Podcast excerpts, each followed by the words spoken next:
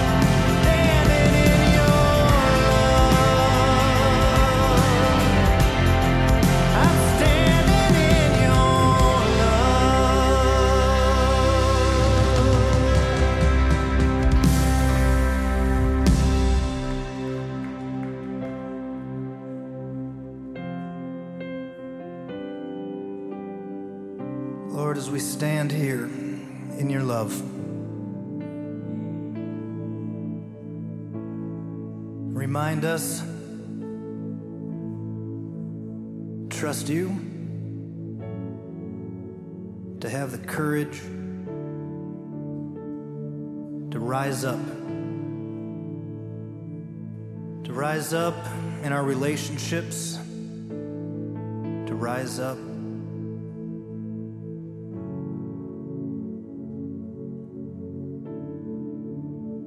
In our trust, to rise up in a confidence that if we give, if we give even when we don't have anything or we have little, that we might be blessed with more. And as we sing this next song, be present and help us remember how we can give, and by giving, we receive.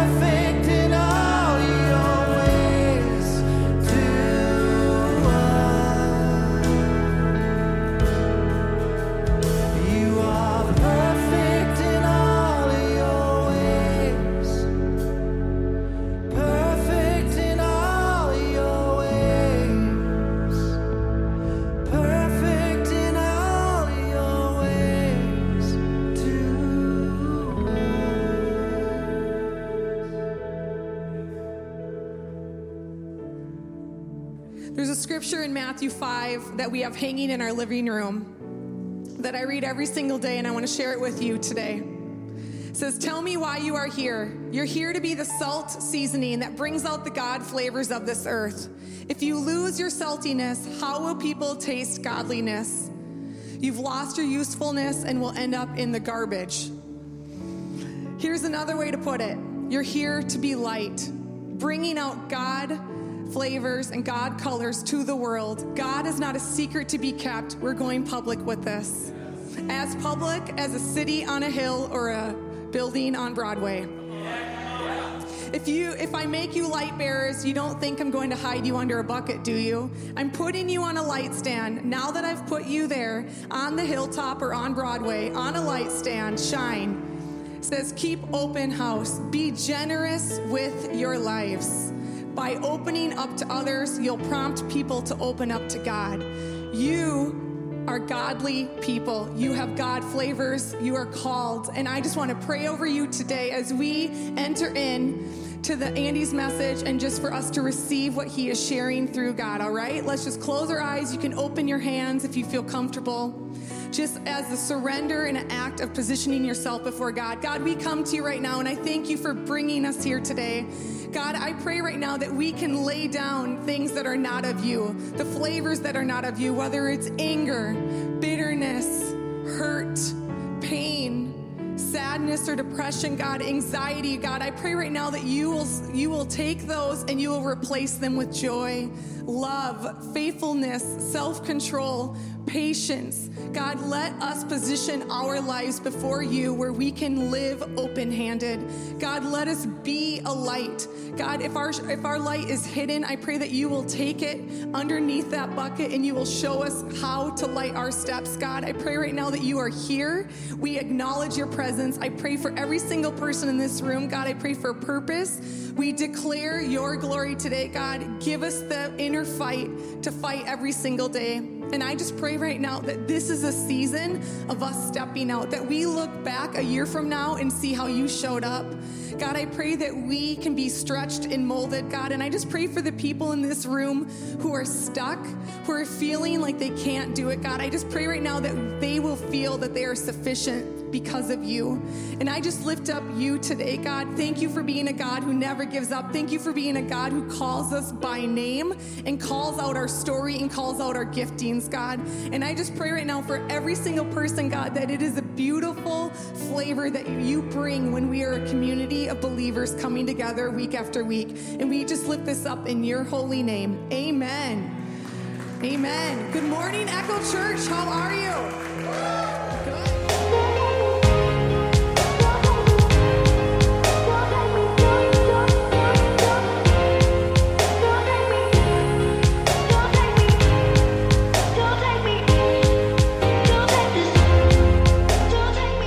Everybody look at your neighbor and say, You're a container.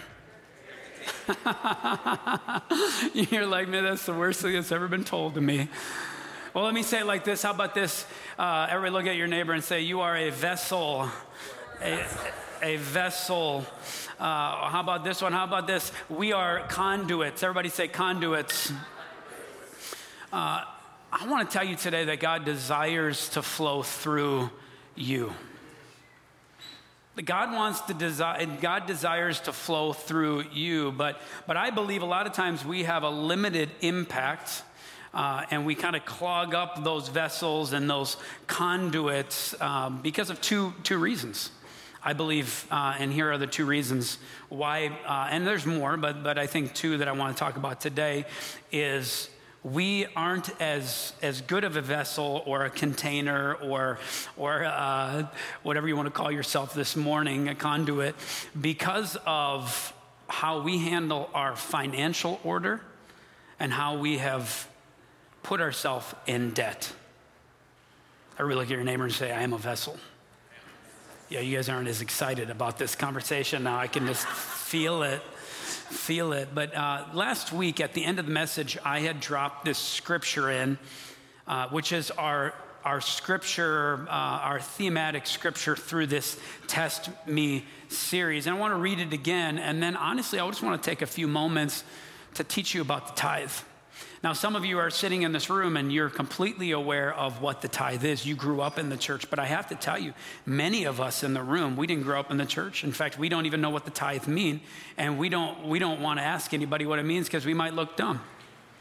Which is okay, and there's so many people coming in uh, in different faith uh, faith maybe you're different parts of your faith journey, and I want to equip you and help you understand some of these Christianese type of terms that we use that we think everybody knows, but actually most people don't really know about it. And so uh, let's go ahead and just read Malachi 3, verse 8. We have it on screen for you. It says, Will mere, mere mortal, would, would a, will a mere mortal rob God?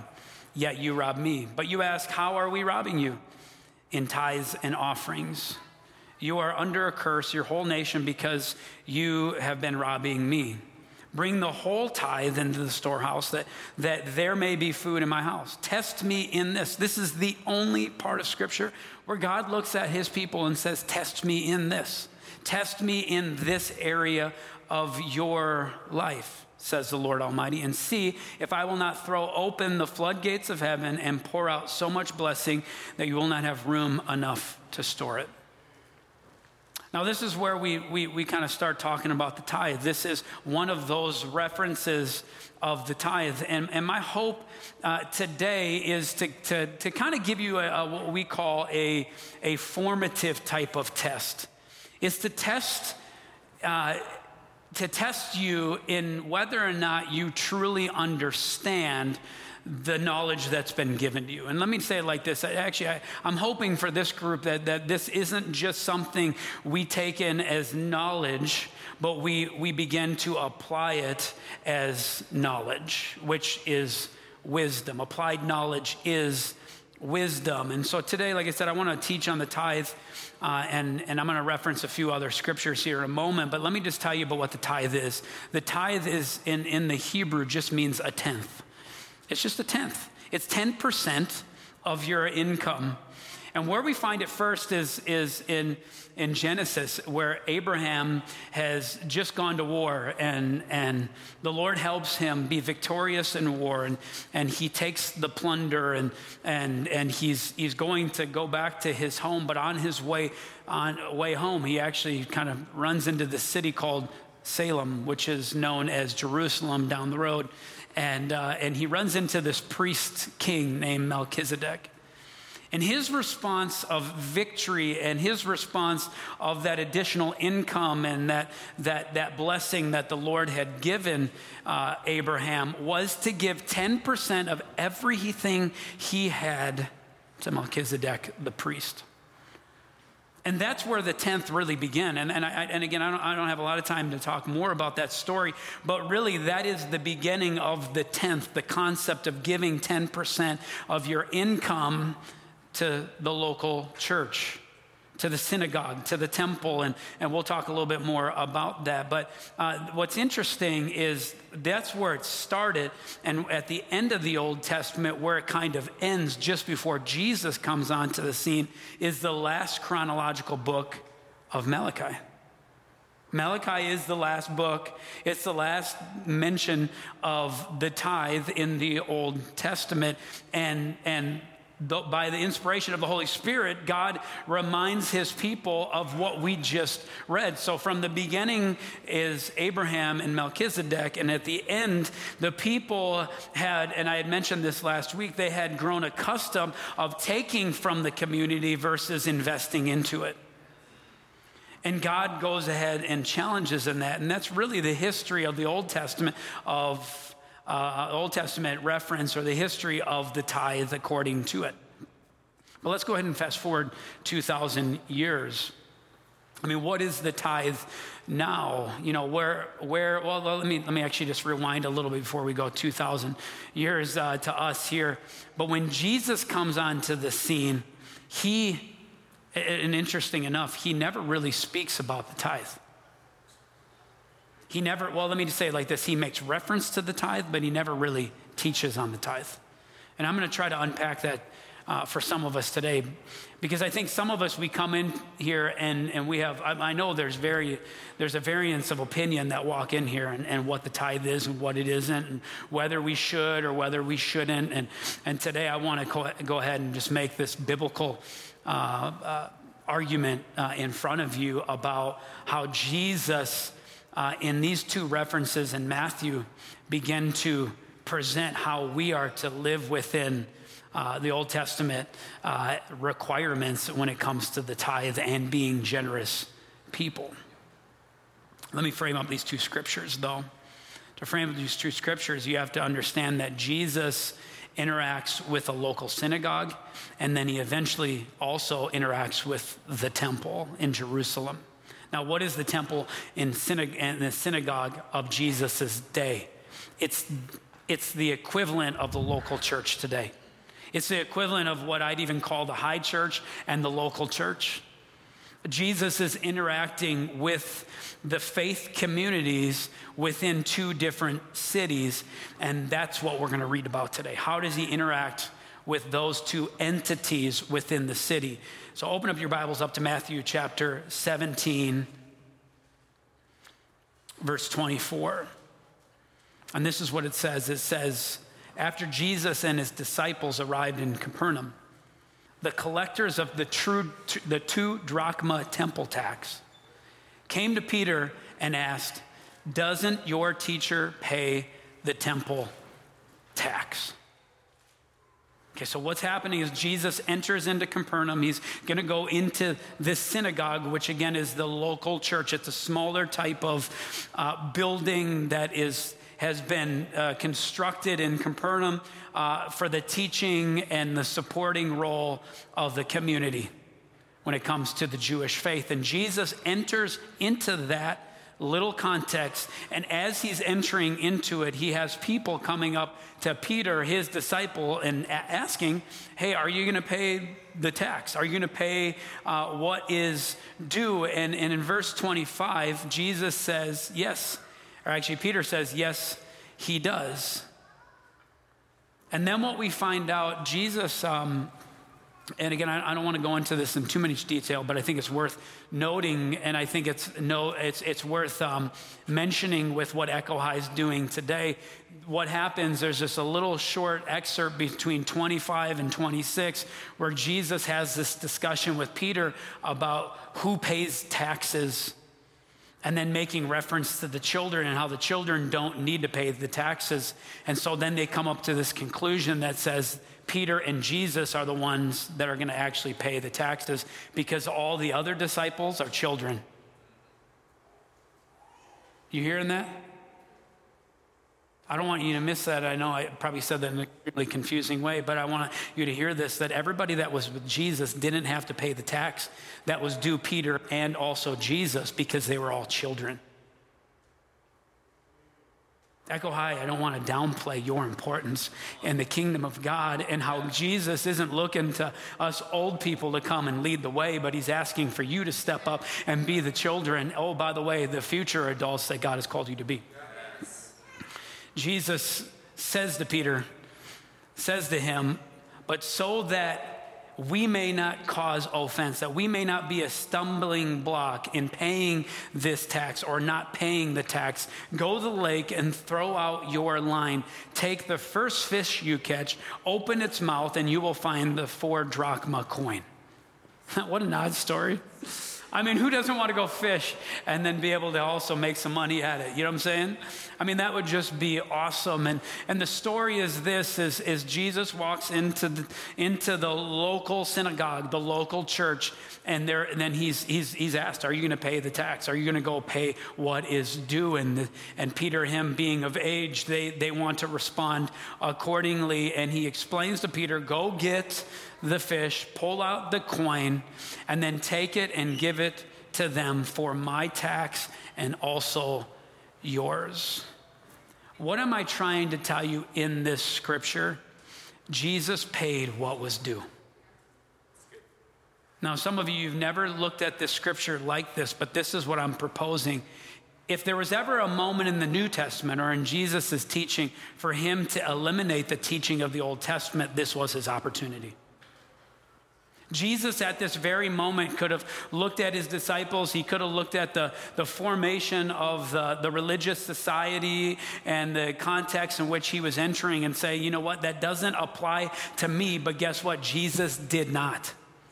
Jesus didn't go, oh, guess what? I don't need to pay it because I'm the Son of God.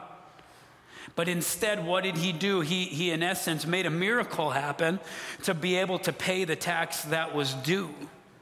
Jesus lived in obedience to God's word instead of redefining it to fit his perspective and his lifestyle.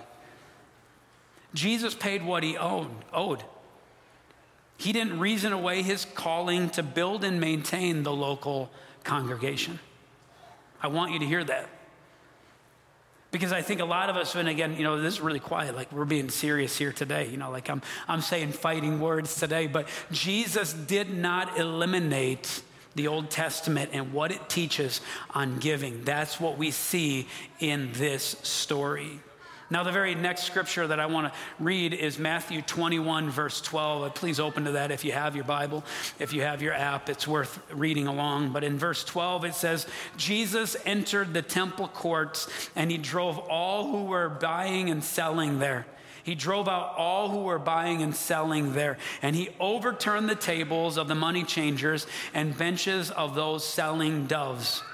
And then he said this It is written, he said to them, My house will be called a house of prayer, but you are making it a den of robbers. And some of you are like, Andy, where are you going with this? There's two things that I want to teach you. I want you to see and, and, and pull out of this scripture. When Jesus entered the temple, Jesus turned the tables at the temple to reveal the purpose of the local church, the local congregation. Jesus came into came into the the the the, con- the local congregation to go ahead and reveal to the temple and those that were working that the people that are, are supposed to be in this space, the people who are actually supposed to be receiving something, are actually the blind, the lame, and the children, and the marginalized of the society. That Jesus, after he turns the tables, he invites the blind, he invites the lame, and they came in the temple, and Jesus began to heal them. See, what happened in that system was this there was a number of people that got in the way of the blind and the lame and the marginalized within that society for their ability, they got in the way of their ability to go ahead and worship God. And Jesus, he turns the tables on them, and he, he, in essence, wants to redefine what the temple is being used for at that very moment. And that purpose of the local church is this the local church was, or that local faith community, that temple was created for your profit. It was created for the profit of the blind, the lame, the needy, the children, and the marginalized of the society. Let us never forget that the local church is for those that are in need. Yeah. And the last time I checked, we're all in need. Amen. We're all in need of something. But the second reason Jesus, or the second, I think, purpose that Jesus kind of wants to reveal within this scripture of the local church is this, is Jesus turned the tables to reveal your participation within the local church. Jesus turned the tables to reveal the purpose of the local church, but Jesus also turned the table to reveal your participation in the local church. And the participation of the church, you need to understand the local church is just is not just for your profit. Now, let me just say that again. Jesus came into the temple for two reasons to reveal the purpose of the church. The purpose of the church is for your profit. But Jesus turns the tables to reveal that it's not just for your profit. Y'all catching what I'm trying to say here? Jesus came in here because guess came into the local congregation, uh, the temple because he understood that it's easy for us to start attending that local congregation, that local church, the, the temple, the synagogue, and all the things that are happening, and just grow. Uh, and, and so we can so easily grow a custom of receiving and profiting from it. And he realized from time to time we needed to come into our temple, into our church, into our congregation, into our finances, into our life, and flip the tables because we have taken it for our profit and forgot it that we're supposed to be a part of that and the giving of it. See, Jesus' righteous anger was pointed towards those who sat at the temple who consistently gained more than they gave away.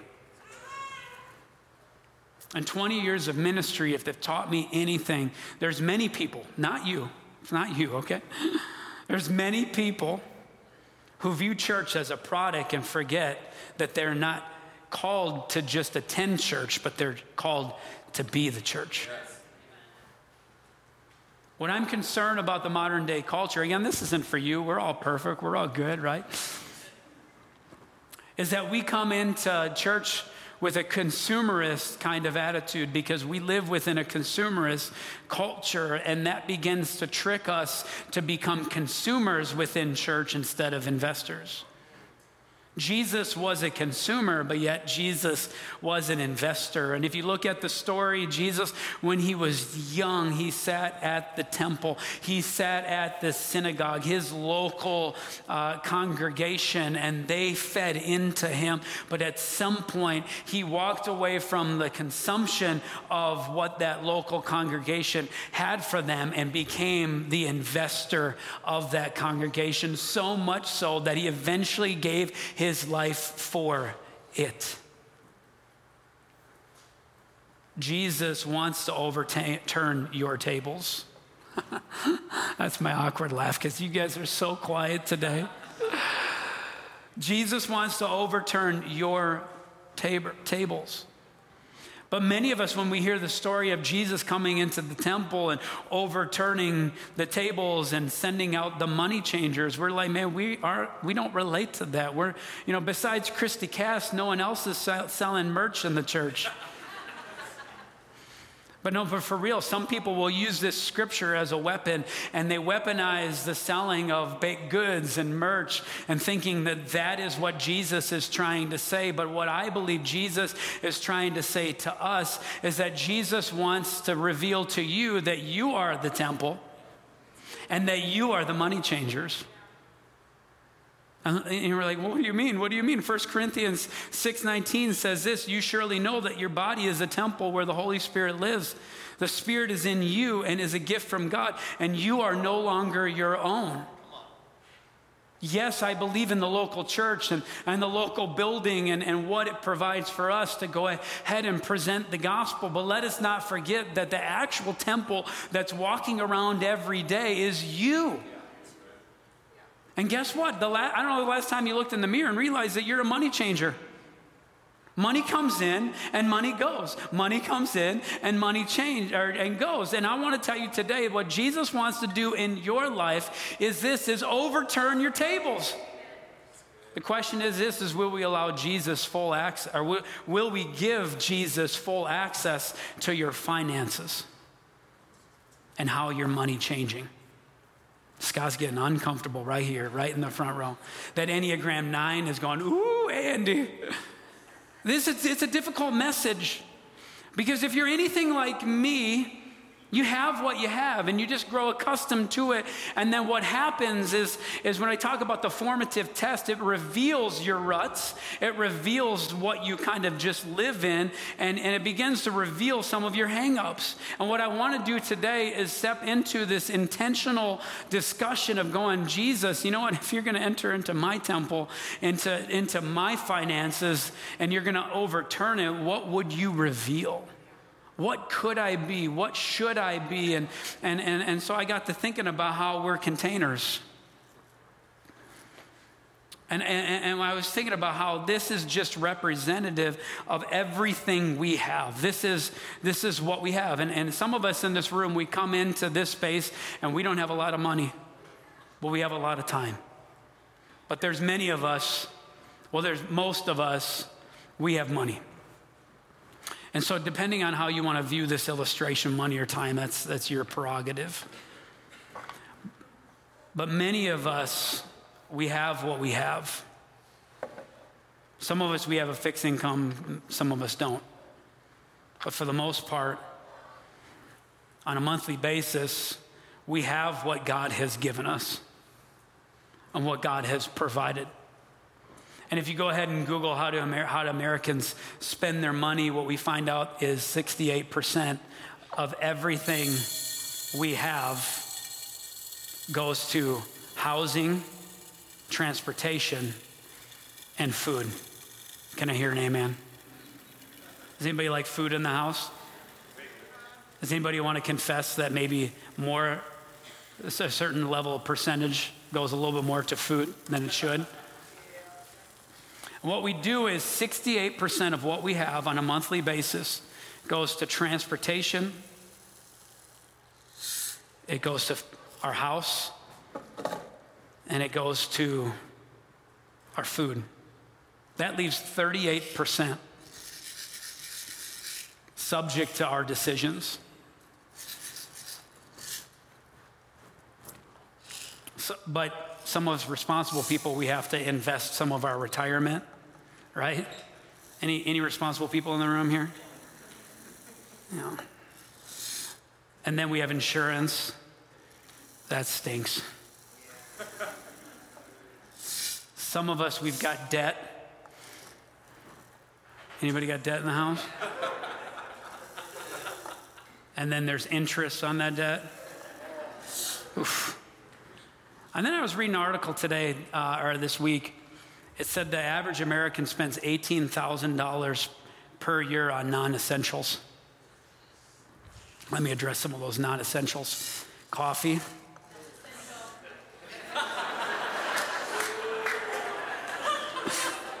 if you're Christy, if you're anything like me, I go to Costco and some of you are like, well, that's essential. No, because everything I buy there is a snack or like a dessert, you know what I'm saying? I'm kidding. We got the gym, right? Gyms are important, but maybe not non-essential. You know, who really, I'm not debating whether it's essential or not. How about this? Impulse purchases.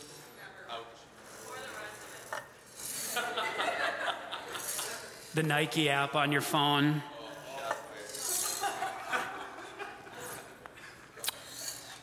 For those that aren't married to a hairstylist, personal grooming. How about this Netflix, Disney Plus, Hulu, the third tier because you're sick of commercials, Amazon Prime. And at the end of the day, what we have, we've given away. What I want to tell you today that you is this is if you give less, or if you give last last if you give last you'll always give less.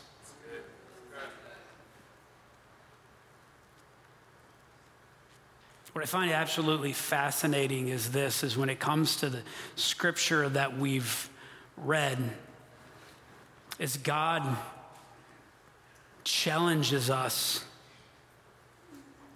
with a perspective he challenges us to be faithful with what he asks back. And many of us, we, we see it as optional. Many of us see it as if at the end of the month it works, then we will. But I want to challenge every single one of us instead of just giving the last few seeds to God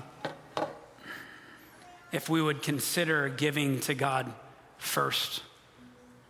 Because one thing I've learned in life is this is you can't give what you've already given away. You you can't give what you don't have.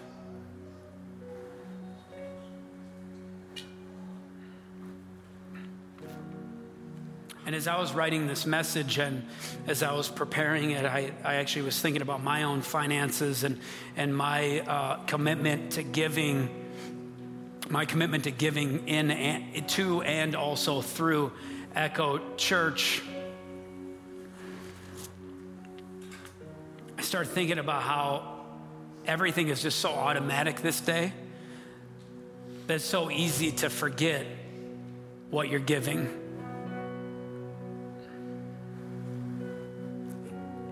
And I just kind of want to make a moment towards the end of the service. And, and I don't mean to guilt anybody if that's how you feel today, that you, you can go home and chew on this uh, with, with God. You can go ahead and listen to other pastors or other theologians and have them discuss um, the tithe or giving to God or whatever you want. But, but I just sense for the, the majority of us, we need to allow Jesus to step into our life and turn the tables of our temple over our finances and reveal to us that money is actually a hard issue. That how we manage our time, how we invest our time is actually a hard, a hard issue. And what I want to do is just allow the Holy Spirit to begin to rearrange me. I want the Lord to begin to rearrange my heart. I want God to rearrange my time. I want God to, to encourage me to rearrange my investments around me. Some of you are like, well, Andy, you, you talked about the tithe, you, you, convicted us, or you made me feel bad today. You know, what could I do to, to, to kind of turn the tides? I think one of the biggest issues of today's society is, is that, that some of us, we, we actually, God, we actually, let me say it like this some of us do give God first. On the flip side, we've just grown accustomed to just buying whatever we want to buy and putting it on a card.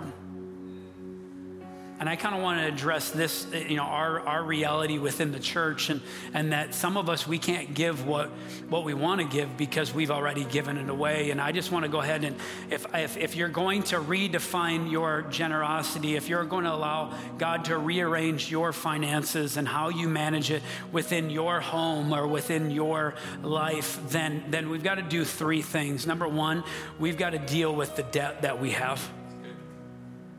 We've got to deal with the debt we have. I believe debt is what clogs our ability to be the vessel of generosity that God has built us to be and created us to be. Like I said, Jesus doesn't like he doesn't want the temple just to be for your profit, but for the profit of others. And some of us we just simply can't give because we are so in debt. And some of you just need to begin to deal with that debt. You need to look at it and come up with a plan. How about this? The second group of us, or maybe even beyond, if we get past the dealing with the debt, some of us, we need to just spend a little bit more intentionally. Some of us, we need to begin to learn and understand how to live underneath our means. We need to go ahead and go, okay, Lord, what and how should I spend and how intentional should I be? Create a budget and live within it. And then the third thing, if we want to rearrange, we want to redefine our generosity, I truly believe that God has called us to give what is His back to Him first. And today, I, I, always want to challenge every single one of us, no matter where we are in the faith, faith journey. This is a very Christian message, by the way. If you came in here and you feel far from God, uh, man, just hang out. We don't talk about money a lot, uh, but but uh, but God doesn't want your money; He wants your heart. Yes. For those that call yourself followers of Christ. I would just ask that you would consider giving God first, and and and and and just a teaching that I've heard. Uh, uh, another pastor friend of mine teach. His name is Rob Ketterling up at River Valley. I think he teaches it very well. He challenges his church with this is, is begin today by taking a first step. And that first step for some of you will be giving God your 10%. And I think auto giving is awesome, but when was the last time that you checked to see if you actually are bringing your full tithe? If you're actually giving 10 percent or and let me just say it like this are we just okay with giving god the bare minimum? Because the perspective is that's what god deserves. How about this uh, for some of us we if you want to take a next step in your giving and in generosity is take a next step. And i, I believe this it's it's where we begin to test god with our finances Say, God, if I want to give a little bit more, like, man, I'm, you said test me, and I, I'm just going ahead and I'm going to go out and throw this out towards you, and I'm going to live in that generosity, and I'm going to see how you show up. That's next step. And I think there's some individuals in here, man, God has given you the gift of giving, and some of you, you, you may want the gift of giving, and, and that's okay too. But, but I, I just wonder if for some of you, there's a big step for you to take. And some of you, and, and, and, some of you, I've talked to you about this a little bit, but I believe that God has given you and wants to give you a dream to live generously with goals that are bigger than your budget. Bigger than your income, bigger than your capacity, and only by the means of God intervening will that dream come true. And I just want to throw that out, man. If some of you are like, man, how do I do it? Where do I start? There's a first step, there's a next step, and there's a big step. And I just wonder if we would allow Jesus to step into our scenarios, into our finances, and allow Him to just kind of rearrange. In fact, Jesus, today, as I invite uh, the band to come up here, and as we take a moment to press into your presence, Lord, I just ask that God, you would begin to reveal some of those changes within our heart that need to happen. Yet I don't want some people to miss this that this is just about money, that this is just about our finances. I, I don't want people to think that, God, you're just wanting, this is, this is a, a catch uh, it's just a catch thing where they, you, you just want their money, but, but God, truly, I believe that you want their heart. And, and God, how we spend our money, how we spend our time is a response to how you have our heart. And today, God, I just ask that you would just go ahead and reveal some areas to clean up within this temple that we would no longer look at scripture uh, and, and the mention of you stepping into the temple as just relevant for those money changers, but you would reveal that we are all money changers and that you desire to enter into this temple and rearrange and redefine the generosity that you desire for this vessel, this conduit, this container of the blessing that you have given to us. And God, if we've received, I pray, I pray that we would learn to respond faithful and faithfully to the call that you have in us to be people that give more than we take. In Jesus' name. No matter if you're sitting down, or it depends on, or it doesn't matter if you just stay seated. Some of you might want to play, find a place in this church. A few people will come up here for prayer as well. But I just want to take this next song and, and, and I just want to allow the Holy Spirit to begin to speak uh, to you and begin to really continue the work that He's already begun and, and really speak to you directly uh, in this area here just for the next moment.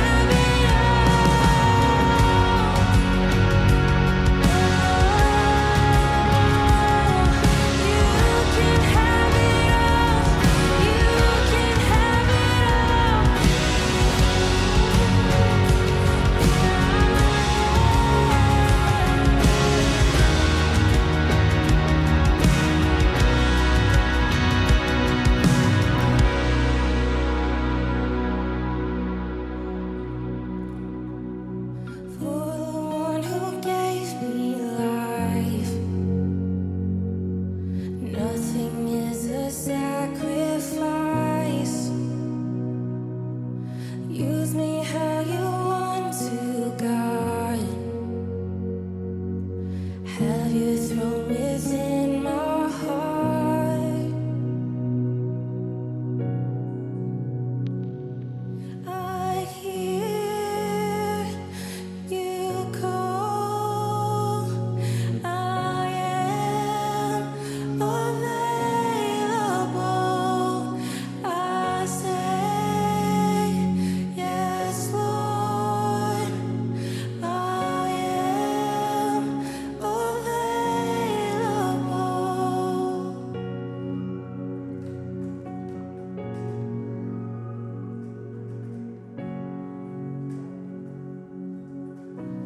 God, thank you for an opportunity to hear a tough message. And God, thank you for leaders that are willing to bring the tough message to us. God, we love you and we give you the praise for what you're doing in our hearts today. In Jesus' name, amen. Echo, we do something every week. We say a prayer together. And I want to give a little encouragement before we say the prayer this time, which is don't let the culture get in the way of what God has for you today. And what I mean by that is, man, money is a that's I mean, that's right to the heart of us as Americans, if we're totally honest, right? I mean, it's probably the rest of the world too, but I can just speak to us. It's right at the heart. And I just think as we say this prayer of surrender, for those of you that don't know Jesus, this is the opportunity to take that step. And for those of you that do, surrender includes our finances. Let's use this as an opportunity to be reminded that God cares about every detail in our lives as we say this together. Let's do it. Jesus, I surrender. I have more questions than answers, but I choose to follow you anyway. I acknowledge that you lived, you died, and you rose again, all with us in mind. I accept the rescue that you offer.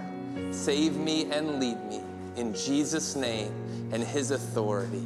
Amen. Let's celebrate those that said the prayer for the first time. Come on. There's another group of people we want to celebrate those that set foot in Echo for the very first time today. What's up? We're so glad you're here.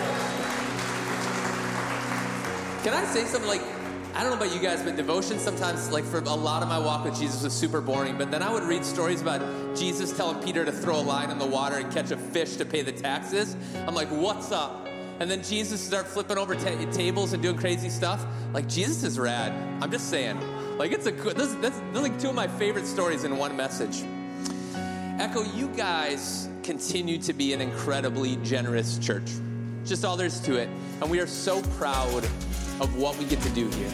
There's a couple.